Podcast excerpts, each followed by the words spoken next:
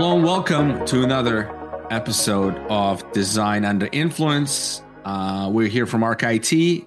Our job is to help architects manage, wrestle down technology, and actually use it so they can focus on their best work and not fiddling with tech. And that's kind of where our mission is, what we do. And today we're going to unpack some things um, regarding remote work. But before we go there, I'm say Happy New Year. This is the first podcast. I have three great engineers here with me today.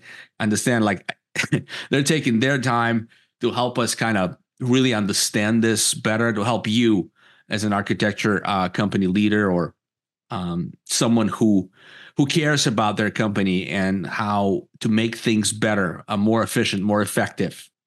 That's what what that's what they're all about. So Harry, Henrik, and Zahin say hello to the people, and we'll launch right into it. Hello, hello, hello, hello. Here. All right. So those are not paid actors; those are real people.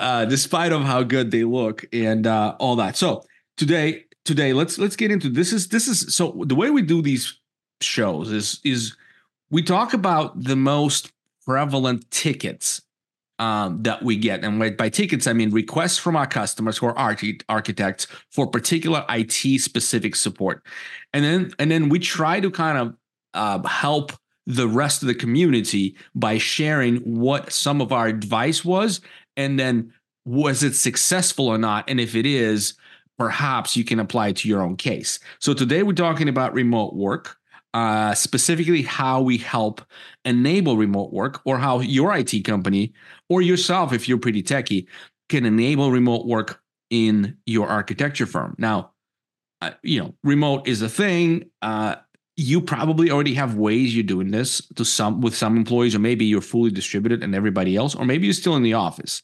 But if you want to come up with better ways, more economical, more effective, uh, less troublesome, and more scalable, that's what we're here to unpack for for you today. So Harry tells me, and Henrik tells me, and Zahin tells me there's two main ways. There's more than two, but we're going to talk cover two main ways to pipe in to the org and and be able to work remotely. And those are VPN and remote desktop. Harry, do I have right? Yes, yes. Those are the two main ways that we, that most of our clients use for remote access. So and we enable, we support it, we set it up for them. So let's let's talk VPN now. Please make sure just don't get too engineering on us as far as your your your nomenclature. So so keep it at the you know at the layman level, please, because uh, that's where I am, uh, and that's where a lot of our viewers are. You know, we run businesses. We need help from IT. You guys are the talent, but please speak to us in our language. Talk to us VPN, and maybe each take a turn a little bit and and and tell us what the VPN advantages, this what it is, and advantages and disadvantages, and how to set it up, and maybe potential problems with it. Oh, Henry, uh, go ahead. Don't all talk at, once. all right. Uh, so I'll just describe a generic office, right? So if your office has a bunch of engineering workstations, design workstations, architecture workstations, and has a server with some data on it, and your office has enough seats for 5 10 15 people to sit in the office all day and get their work done. Uh, and your files live there.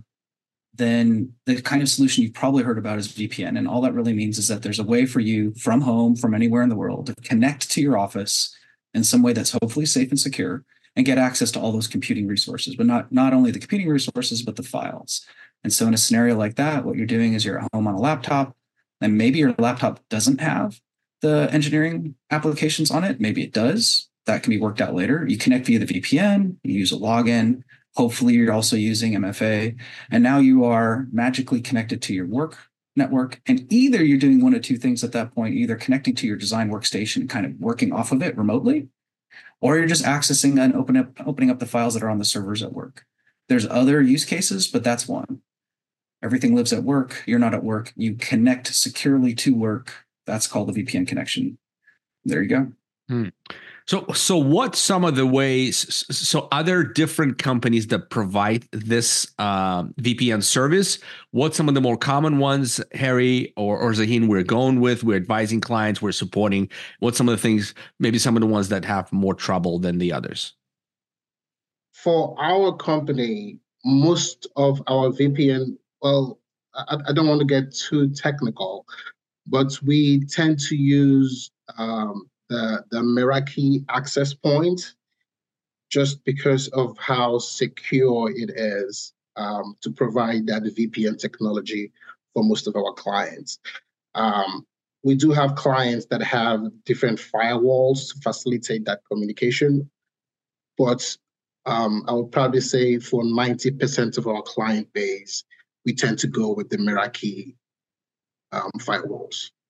Well, 90%. That's pretty definitive, guys. So Meraki firewalls is one takeaway. Um, do you see um, any bandwidth issues? What's some of the so so when you're sending this first first of all, let's just take step back. Let's say I don't have anything right now, and I'd like to hire my first remote, you know, remote hire, or you know, uh, my office downsizing. I'm gonna have three people, three of my architects go remote. Uh, what am I gonna think about? How am I gonna pro- how am I approaching this decision? Like, okay, I'm VPN Meraki, but how does that all work? Well, it's it's it's a versus topic, right? Um, the other option is also just using the remote desktop. Um, and again, it's similar to the VPN in the fact that you are remoting from an outside network into your office network. The the protocol is different, the authentication mechanism is different. Uh, but again, it depends on what your use case is. Um, just to elaborate more on what Eric was talking about, if you, if all your applications and data are on um, the Office network, okay, then you can VPN in. If you have the applications installed in your computer, um, but then the data is also on your Office network, there's also a different reason for that. I mean, the, the, the, the first scenario, if all your applications and your data was on the Office network, it's preferable that you remote desktop into your network because then you can remote into your office computer and access your applications. If your applications are installed on your mobile device, for say your laptop, and all you need is the data that's on the office on the remote network, it's probably better for you to use a VPN and easily access your data and run your applications on, say, a more powerful laptop. So it depends on your use case, and that would probably depend on what's whether you're going with a VPN or remote desktop technology. Hmm. That's a very, very good bifurcation. I like this. So let me repeat what I heard, and you tell me if I heard it right. So the simple rule of thumb, and this is not applying for everybody, I'm I'm sure, but simple rule of thumb: if my apps, if my applications, we're talking BIM and CAD stuff, right? Correct, correct. Architectural programs if they're installed on my laptop and my laptop is running them, then maybe all I need is remote desktop because I want to access designs, notes, data, meeting minutes, whatever from my office. But I don't probably you know, VPN in that in that case. So you probably just need a VPN just to get the data in order to run the applications that are already installed on your physical device. Um, if the applications, to say you have a less powerful laptop, um, you're running you're running very high memory intensive architectural diagrams. You have a very powerful desktop at the office that's running those programs. In that case, you probably want to use the remote desktop technology where you can remote into that desktop and walk off that desktop. I got you. So I got to reverse, but I essentially understood you correctly. So if my application is running on a on, on a powerful laptop, all I need is VPN to get the you know, designs and, and and other things and collaborate. Mm-hmm. But if if the machine, the more expensive, the real powerful machine that I already invested in sits in my office, then I need probably a remote desktop, right? To operate it. Recommended as we what we recommend you to go with. All right. Well, so that's that's pretty good. Now, Zaheen, tell me, you you've been a little quiet there, but like, have you seen what what potential issues, problems, concerns have you seen with uh, the actual rollout? Let's just let's go before we go into support aspect of it and want some of the things to be aware of on a ongoing basis during the implementation. What have you seen? Some hiccups, some things people need to can, can kind of like clean up right now to help them have a cleaner implementation of VPN or remote desktop. Mm-hmm. So one of the one of the more important things I would say is um, having a static IP Um, I think that's really important if, uh, regardless of whether you're going with a VPN route or remote, uh, you know, desktop server route, uh, you really need that static IP because uh, one of the issues that we've seen with um, a client, with a specific client who decided not to go with static IP that uh, so they they have a dynamic IP range. I'm sorry if I'm getting a little bit too technical. No, no, no. Go, go, go. This is interesting. Yeah, but uh, the static IP makes it so that your IP addresses um, assigned to certain certain network equipment that you have won't change. And so what that means is when you set it manually, then you set it to a specific IP address and it just works. But if you don't have that static IP set up, if you do have the dynamic IP range that is default um, from these ISP companies, they just give you, you know, dynamic IP. Um, then that IP address that you set in manually will eventually change, whether it be a few weeks, a few months. Um, it's going to change and everything's going to break. So uh, at that point, when when everything does break, you'll just have to go hunt down the IP address that changed. Uh, you know, go back to the setting where you manually input it, change it again, we've seen it a few times, and it's uh, I, I feel like that is a very solvable um, issue. Um, I mean, it does cost a little bit of money. Uh, you do need to talk to the, your ISP service and uh, purchase the static IP, but uh, but that is one of the most common issues that we do see. Um, you know, just a preventative measure man that's that's gold. If if anybody's listening or watching or reading and and this is one thing you take away i mean that's just so simple com- comparatively to the kind of uh to the problems to the amount of problems down the line where you have to get everybody involved stop work and figure out what's going on. That is a really good little advice. Um i appreciate that. Henrik what do you what, what, what can you add to this conversation that again to, to, we're talking implementation initially. Sure sure. So just to um, say there's there's a couple different ways before Zaheen clarified at the end that he was really talking about how is your business connected to the internet because that's really the context he was talking about. It wasn't clear to me at the beginning that he might also be talking about like how what's your home internet connection like? And so I think what Zaheen's saying, and I want him to correct me if I'm wrong, is that it's important to have a static IP connection for your business. Make sure you have enough bandwidth. Um, some clients, when we first meet them, have such a small office, they've gone with sort of like a home style internet connection that's lower in cost. And that's probably where the first problem is going to happen. There should be no problem at all with having a lower cost home style connection for your home, where your laptop is, where you're trying to get your work done. Am I right about that, Zaheen? That's yeah, yeah. Thank you. Okay, so yeah, go ahead and you know get a standard residential grade credent connection for home, but for your business, you want to upgrade to that business class connection that has that static IP. I think that's really the nutshell of what Zaheen was going after there. Um, for some of the techies that might have been listening, you might have been thinking about, well, he's talking about how the network is set up inside the office. Like, nope, nope, we're not talking about that. We're just talking about how's your business connected to the internet. Mm. Uh, any other advice on the implementation on a beforehand, before you plug it all in and tell your employees to jump and start using it? Anything else, Harry or Henrik, that you guys would advise to consider? I, I know there's one thing that these guys have run into before, and that is if you're trying to connect to that desktop and getting work done, it's powered off in the evening once you've got home. So how have you guys solved that for folks? Well, we in our case we've had a uh, we we have an in-house solution um, where we change the power settings on the workstation we have a custom power settings that we apply to well for our clients who use remote desktop we know that it's it's paramount it's mandatory for their workstations to be online when they leave the office when they're working from home. So we have custom power settings that we apply to those workstations just to make sure that they are always online now, there are scenarios where they could have a power outage, someone could just trip a line, the device could go offline. There are scenarios where that goes offline, but for most of our cases, the, the, the, the custom power settings keeps those devices online and make sure that they're always available for our clients to connect to. Hmm. And Very I think good. making that configuration change is probably a standard part of our assessment process, right? You come to us, you ask us to help you with this, and making sure you have a good business connection to your ISP and making sure that the power settings are appropriate kind of the problems we've run into so many times that we proactively just make sure that stuff gets done before we as a part of the implementation one of the first things we do yeah Correct, correct. And another thing too that we also consider as part of our implementation is security, mm. uh, which is paramount, which Henrik had touched on earlier.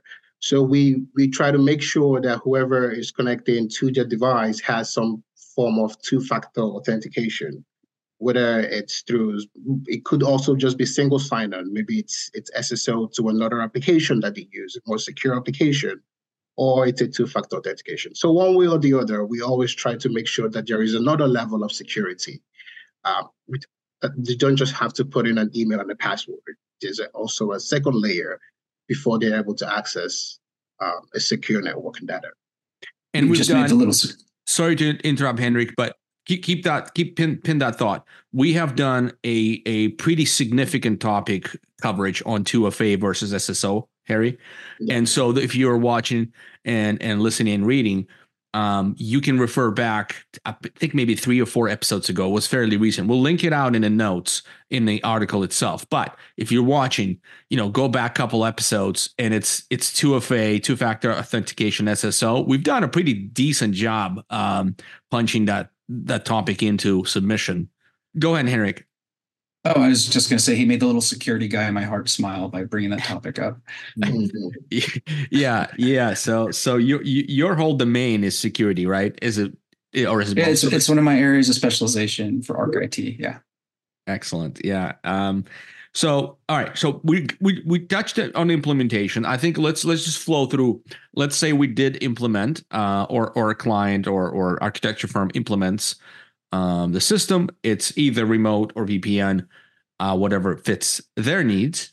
Now, let's talk about support and some of the issues that you guys keep dealing with and getting tickets uh, that may, you know, some of the things that may help prevent those issues. Let's do two or three and we can wrap up. We don't need to like cloud people with all this, but give me a few.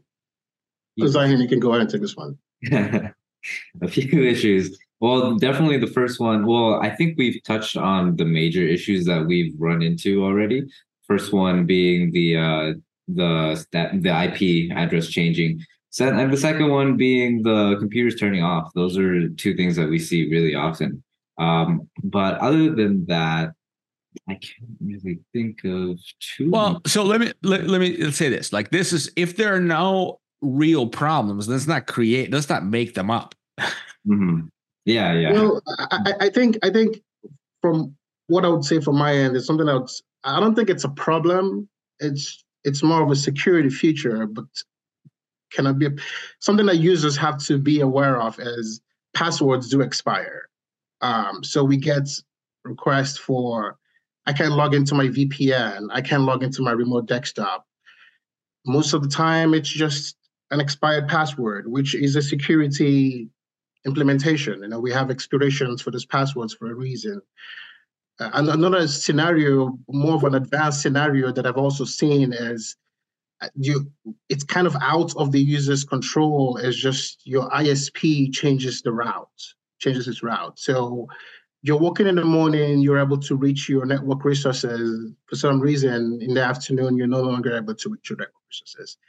Um, so it's not within your control. It's just for some reason your internet service provider has changed the route and now your VPN or your remote desktop connection is no longer working. Now that requires a bit of troubleshooting, technical expertise, which is where your IT department comes in. Uh, but yeah, except password change and that happening, I, I don't see much of an issue with remote desktop, remote access.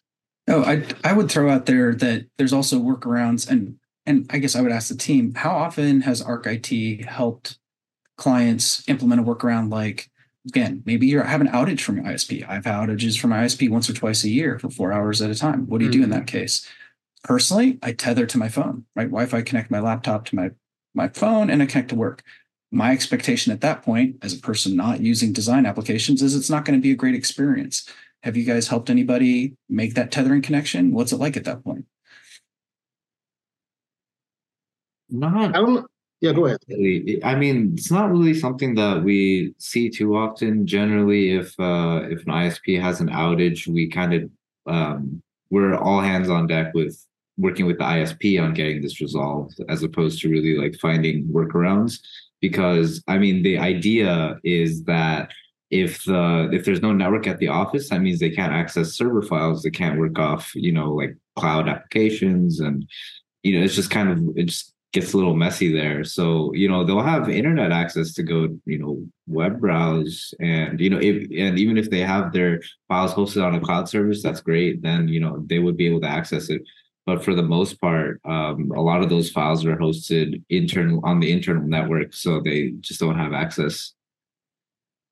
Yeah, from my own experience, um, workarounds that we've offered would be one mobile deck um, hotspots because when when we get when I get those calls or those tickets about troubleshooting an issue where VPN is no longer working, um, remote desktop connection is no longer working. If I'm trying to run a trace route to see where the drop is happening, um, if I find out that it's happening on the main network, an alternate option could be can you connect your device to the mobile hotspot?